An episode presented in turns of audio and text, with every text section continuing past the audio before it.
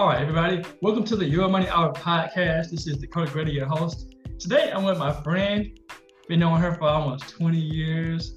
She is from. South Carolina, and her name is Tamara Houston Hamilton.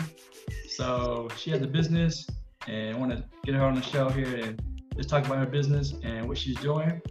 But further ado, this is Tamara Houston. Welcome. Awesome. Hi, how are you? I'm fine. How about you? Good, good, good. It's Friday. Yeah, yeah, yeah.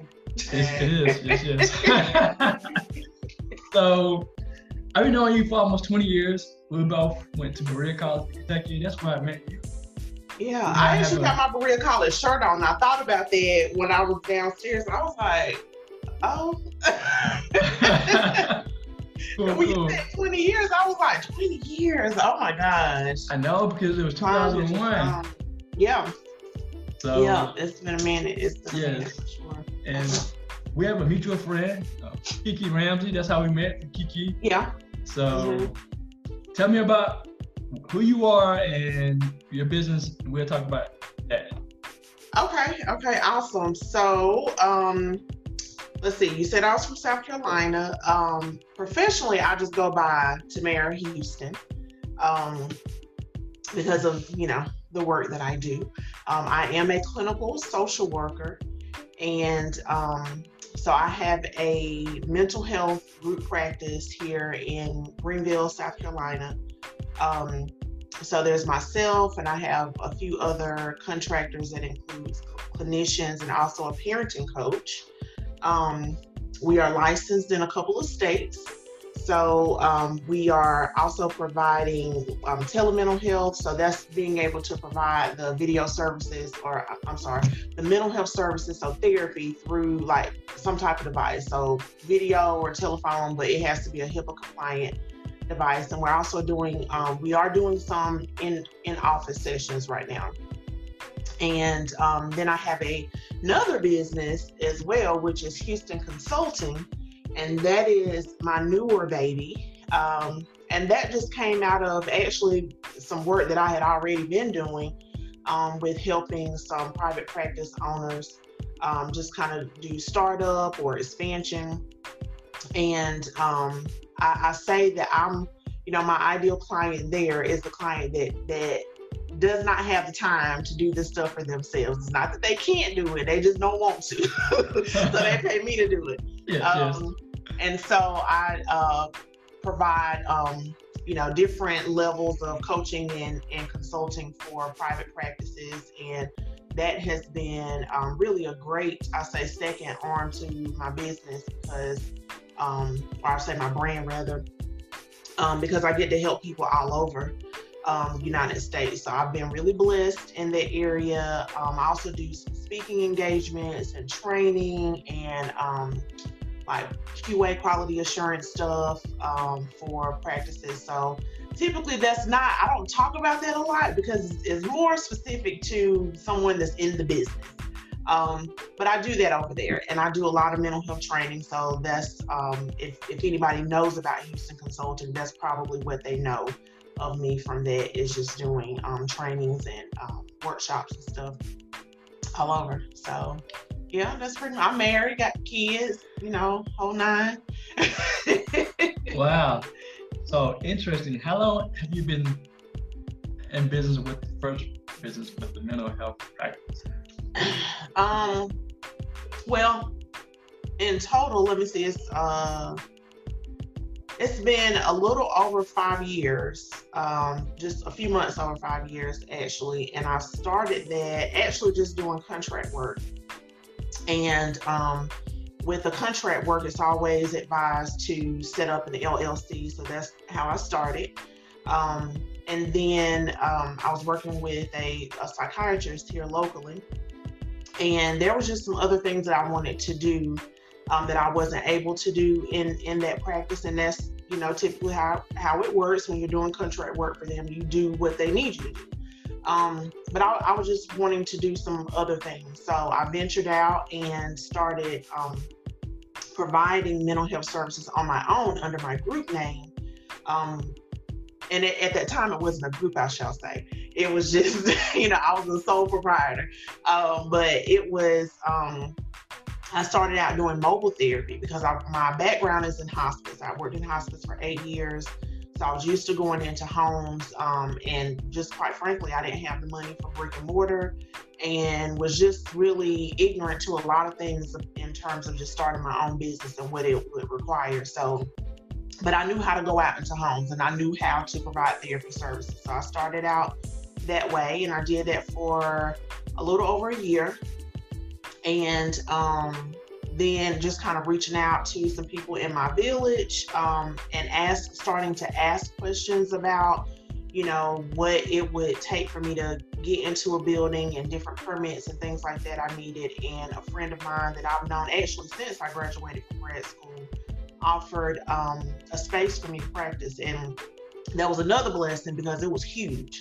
So like i was you know she she really hooked me up on that one. So I, um, I even to this day, I, I, I thank her for really kind of helping start the um, brick and mortar renewal life counseling.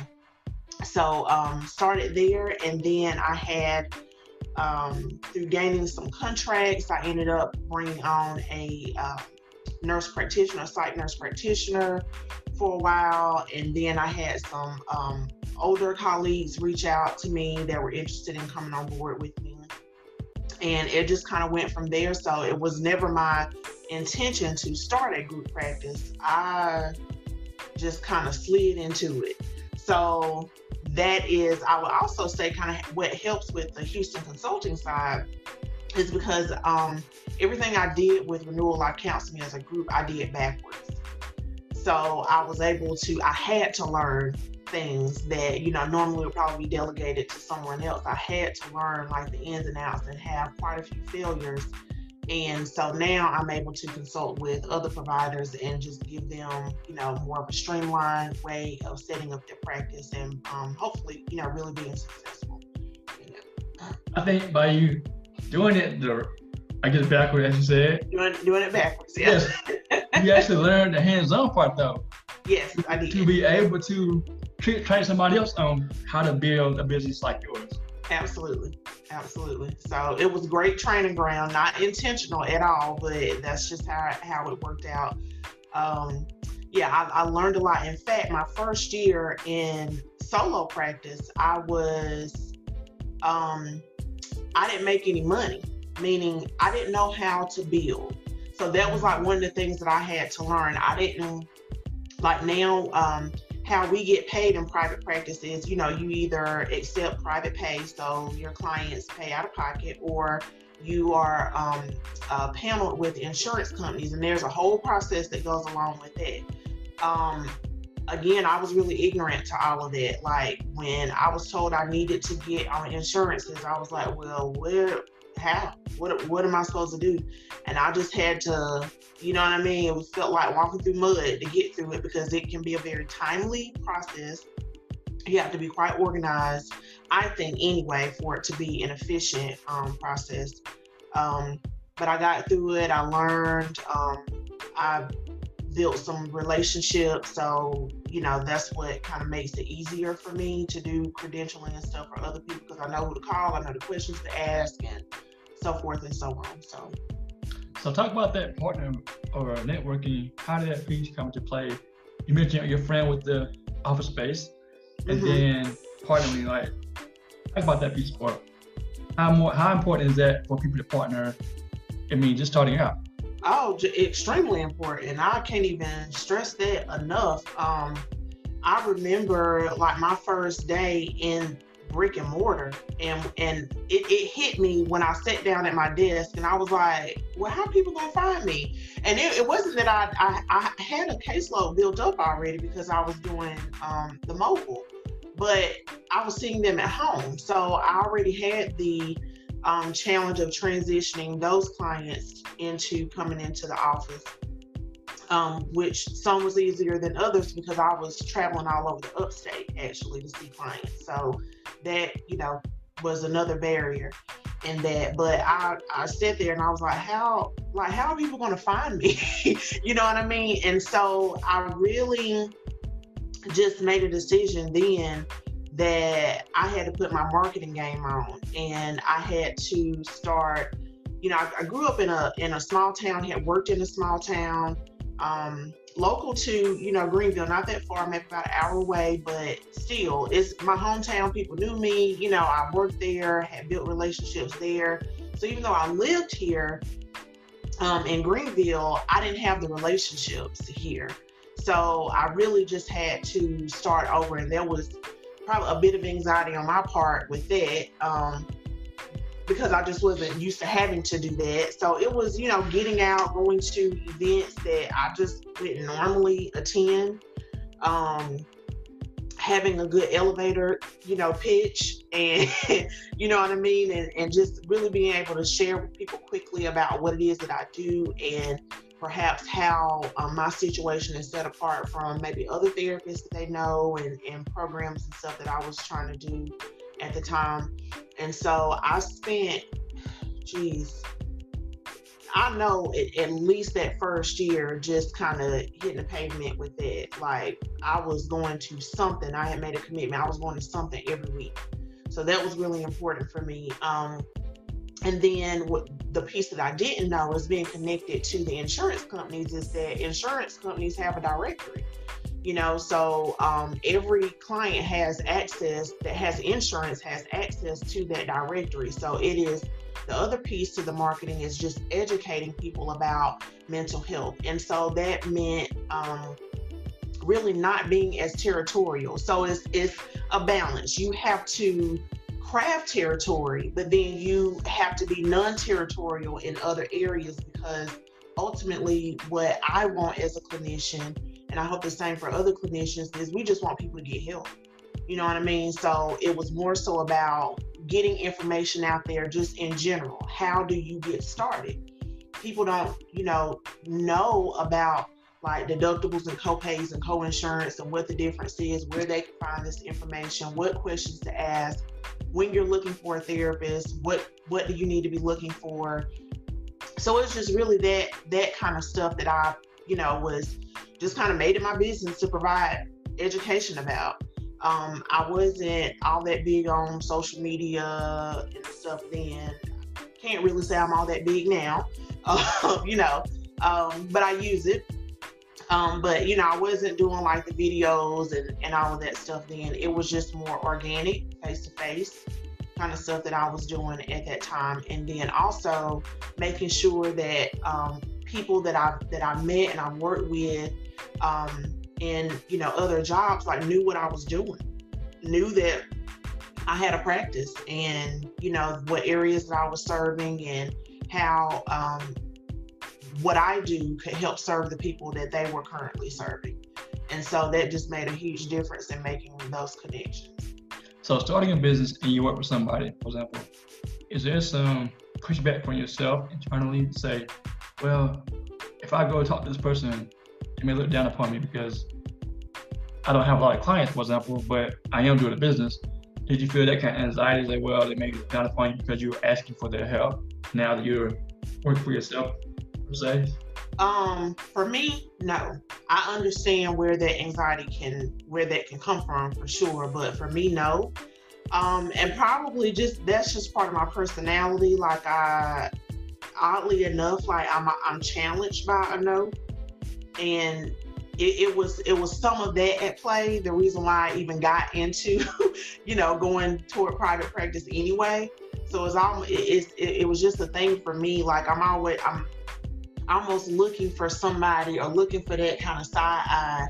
You gotta be like, you, you really trying to you get ready, you know what I mean? And, and, and that just gives me that little bit, you know, of I guess extra push I need to to do it anyway. So I'm not um I'm not concerned about a no. I welcome a no because every opportunity isn't necessarily the opportunity for me. It can be an opportunity for someone.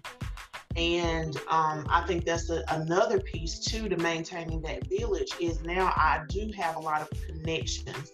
And so I'm able to, with my consulting clients, different opportunities that come up, they're not necessarily opportunities I want or that I need. It don't fit doesn't fit with my brand or I know somebody that's better at it. You know, just because it comes my way, I know somebody that's better at it.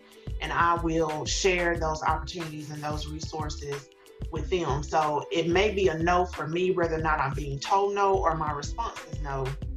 But but it's still useful information that you can, I think, use to still build those relationships and um, just kind of really be solid in in your work all the way around. I think having an abundance mindset, like there's enough for everybody, is oh, very important too. Because I believe it. I think sometimes competition may be something that hinders people from saying, all right, if that person's doing it, I can too, but oh well, maybe not because they're gonna get out of the pot. But it's like, no, that's enough uh-huh. for all of us to succeed. Like you said, Absolutely. That particular person may not be not their client for you, but it might be a client for someone else. Absolutely. My thing is, I'm my competition. Like if I don't if I don't get something, it's because I've gotten in my own way, and I can like I can give you a laundry list of things where I said I wanted to do something, or you know just just envision something and maybe didn't say it out loud, but I got in my own way. And then there are other opportunities where I was like, I'm going for it. I don't care what nobody say. it's about to happen. Yes, yes, and you know, it's just it's a um I think it's just an internal thing. It's it's really just more intrinsic motivation than it is external. And I think that's great too to have like your your village, your cheerleaders. I, I think that's important too. Um, but at the end of the day, people can be cheering you on and you can, you know, there can be so many people in your corner, but if you don't have it and you're not driven to do it, it's not gonna happen. That's true. And I did a podcast well, actually, no, not a podcast, excuse me. I did a little video. It was a rant, basically, talking about people, but it was a rant. So I was basically saying people, they talk about things, but they don't, they're not taking action.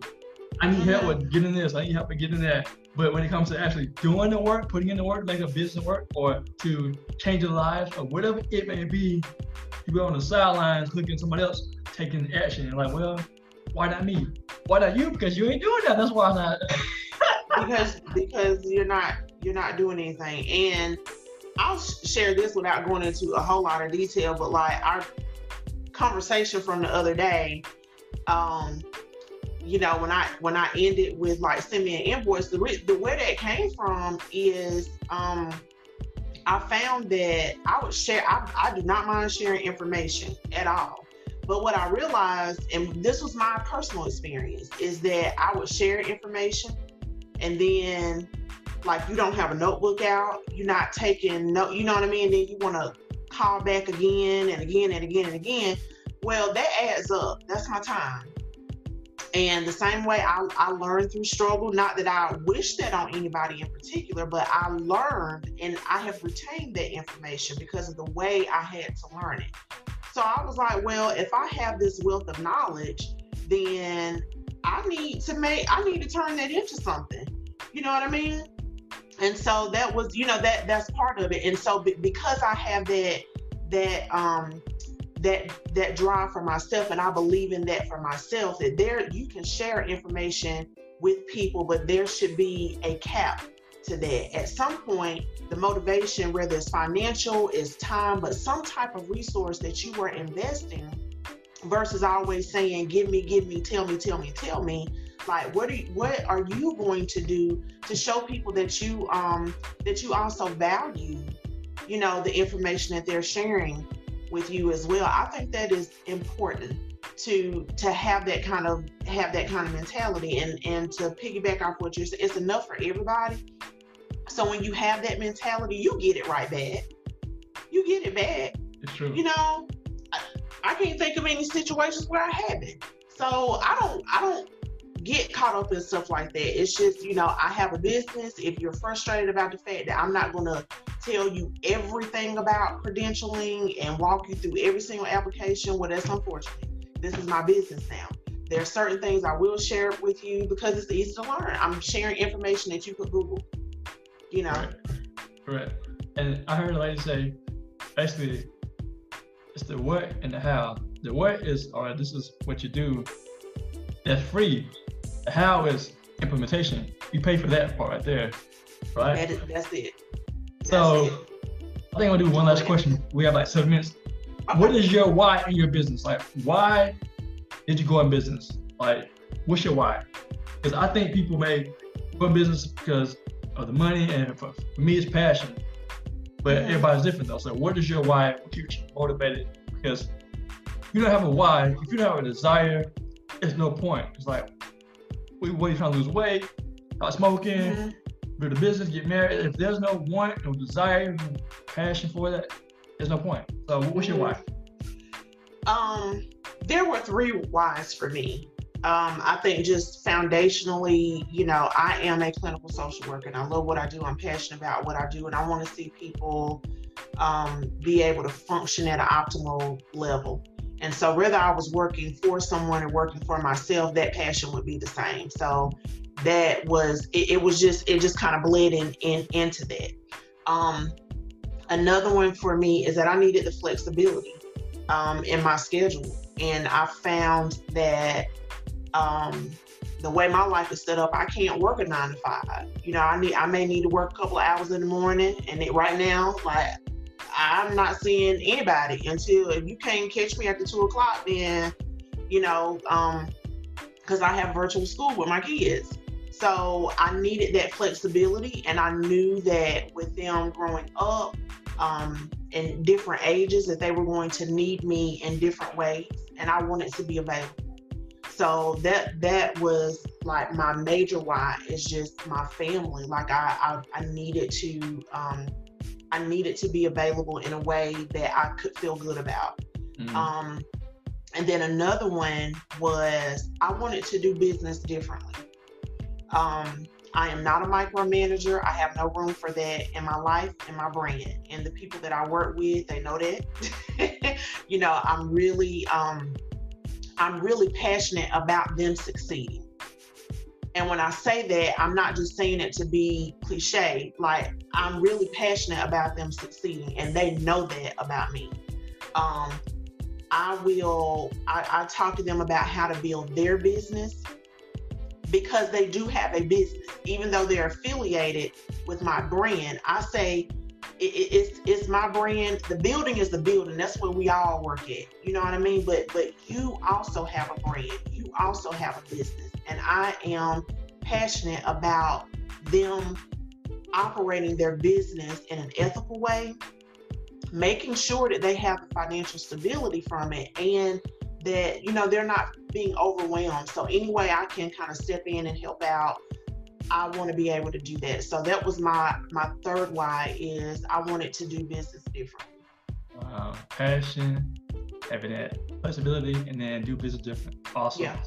So, how can people learn more about you, your businesses, mm-hmm. and how uh, whether social, your website, Oh, okay. Yeah, floor. So again, it's Renewal Life Counseling. Um, the website is the namesake www.renewallifecounseling, and it is two L's. So if you type it out, don't be confused. It's two L's. It's Renewal Life Counseling.